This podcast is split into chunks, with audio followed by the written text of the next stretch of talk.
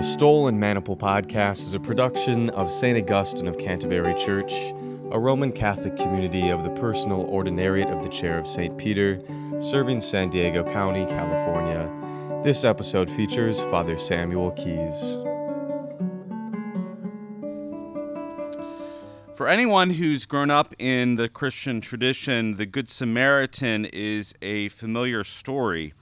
Indeed, the concept, if not the story itself, is pretty well embedded in mainstream culture.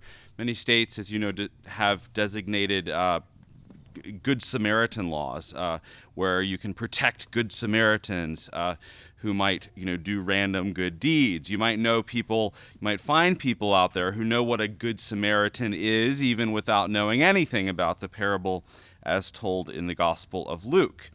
Now, in all of these contexts, the meaning of the, the concept of the Good Samaritan sticks pretty closely to the literal meaning of the parable. The man asked Jesus, Who is my neighbor? seeking perhaps uh, some excuse to limit the concept of the neighbor. The story is classic Jesus, if we can put it that way. It's not just that the category of neighbor includes people like the Samaritans, a, a, a, religiously compromised and mixed people that any pious Jew in the first century would take great pains to avoid.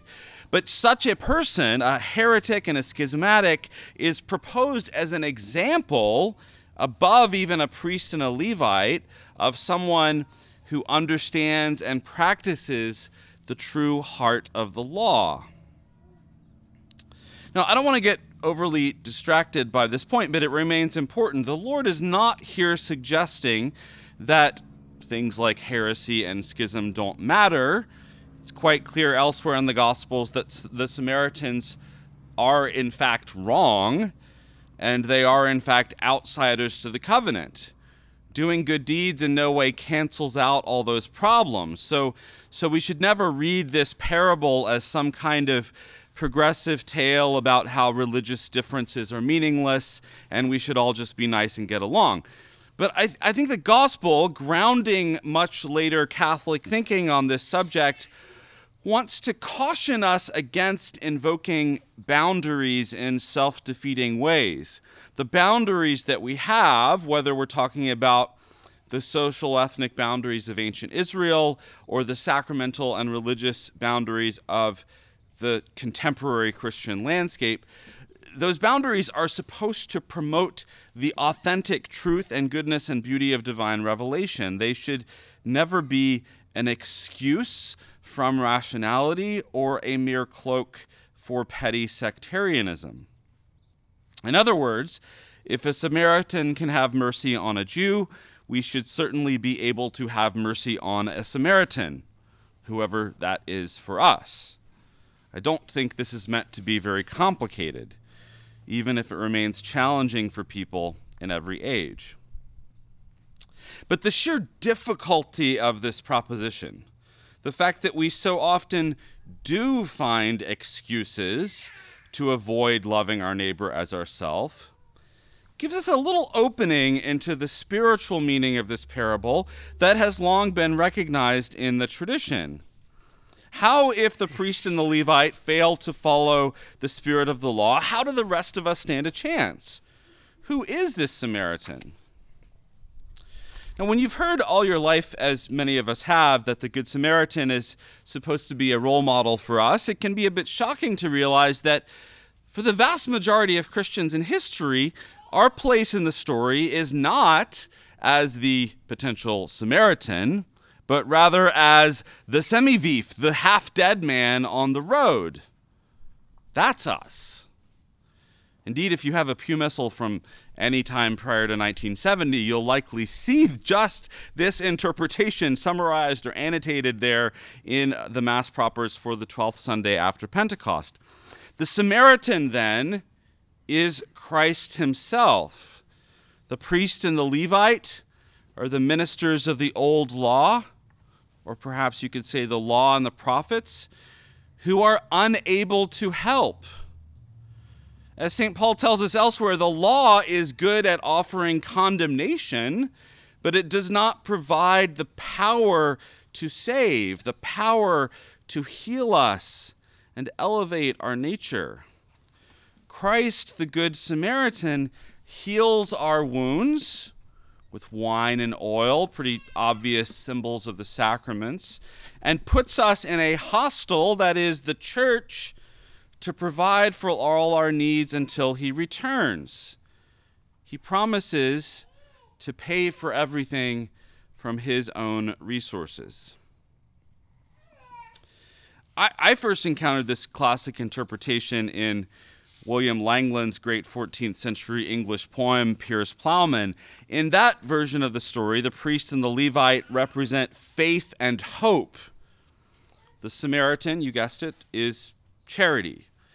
But again, Langland emphasizes the inadequacy of the Old Covenant, represented by faith and hope, to heal the wounds of sin and death. And here are the words of Langland's Samaritan.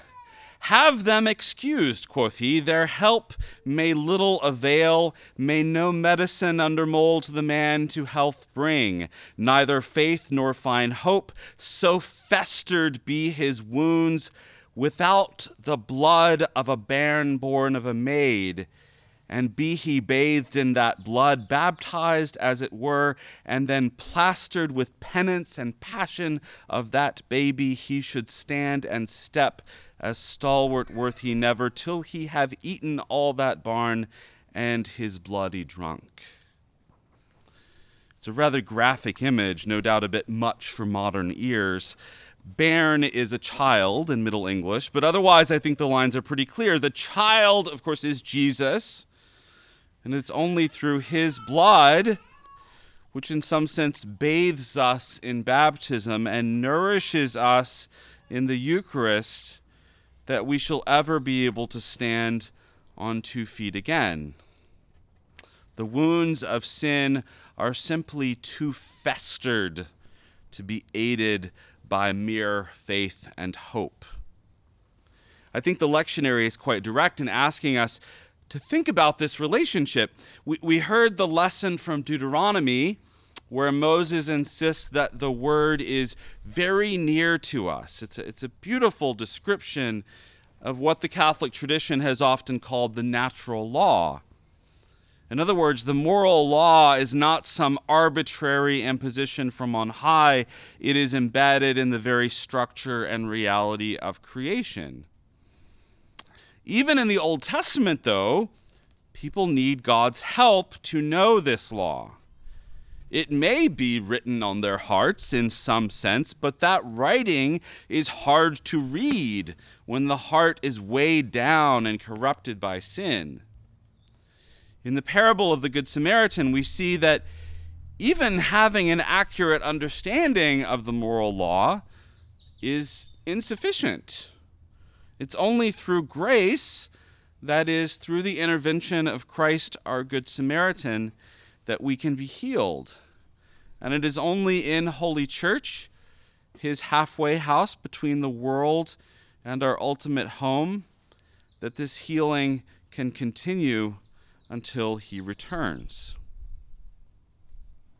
Having understood this, though, we can return at last to the literal meaning of the parable, which is a lesson about loving our neighbor if we have been so loved by God, if Christ has laid down his life for us, surely part of the healing and the power that he gives is the ability, with his grace, to ourselves act as neighbors, to risk ourselves on the dangerous highways of this world for the sake of the people that God created and loves and wants to bring home.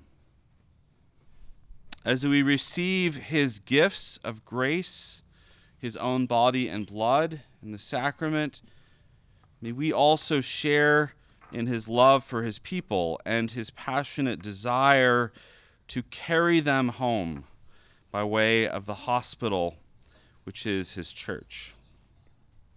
Amen.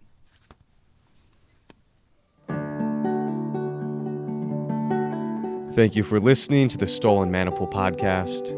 For more information on our church and upcoming events, please visit staugustineofcanterbury.org and don't forget to subscribe to hear future episodes.